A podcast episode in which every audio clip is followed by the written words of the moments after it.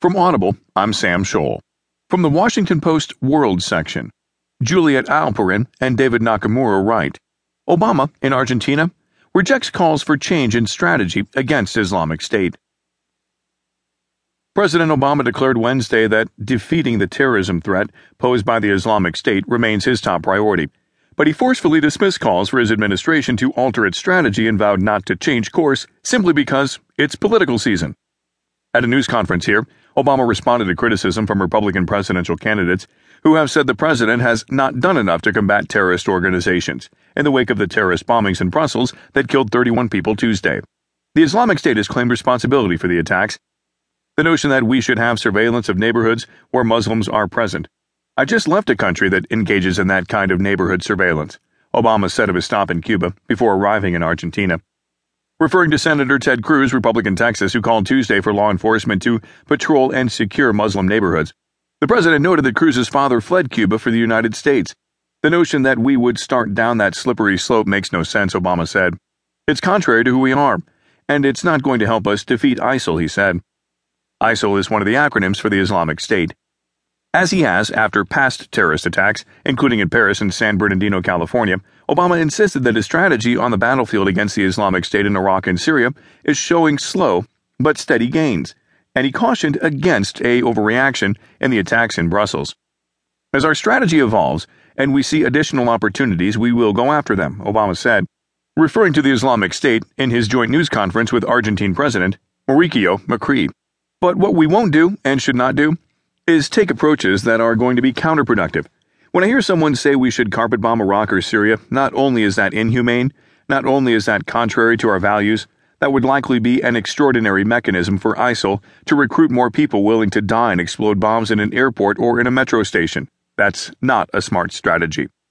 The administration's approach has focused on airstrikes against Islamic State targets, U.S. assistance for Iraqi troops and Syrian opposition forces, disruptions of terrorist financial networks, and a small number of U.S. Special Operations Forces in Syria. But Obama emphasized that the fight against the terrorists is complicated by the challenge of identifying very small groups of people willing to die themselves and willing to walk into a crowd and detonate a bomb. An approach to fighting extremist groups by simply blowing something up just so we can go home to say we blew something up is not a foreign policy, Obama added. That's not a military strategy.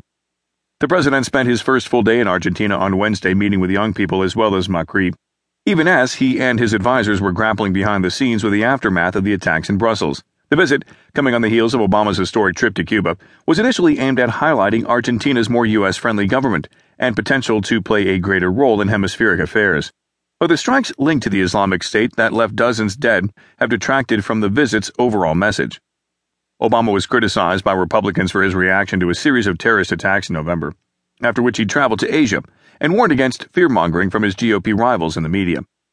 Though he again insisted Wednesday that the Islamic State is not an existential threat to the United States, they can't destroy us, they can't defeat us, they don't produce anything.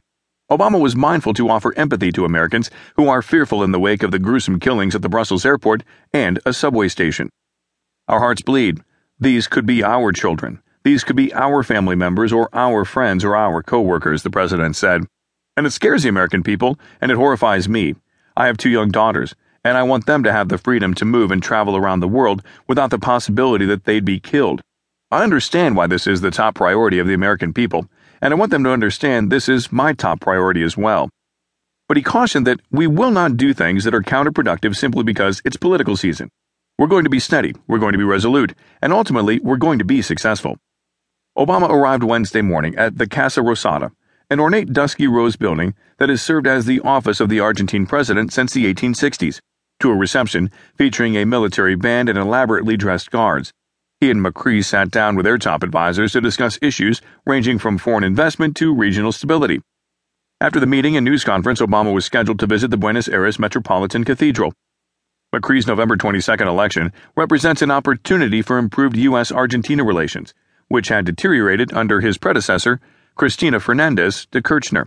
Fernandez, who was in power between 2007 and 2015, and her husband, Nestor Kirchner, who occupied the presidency for the preceding four years, were both Peronists and feuded with American officials on issues ranging from trade to the debt Argentina owed American creditors.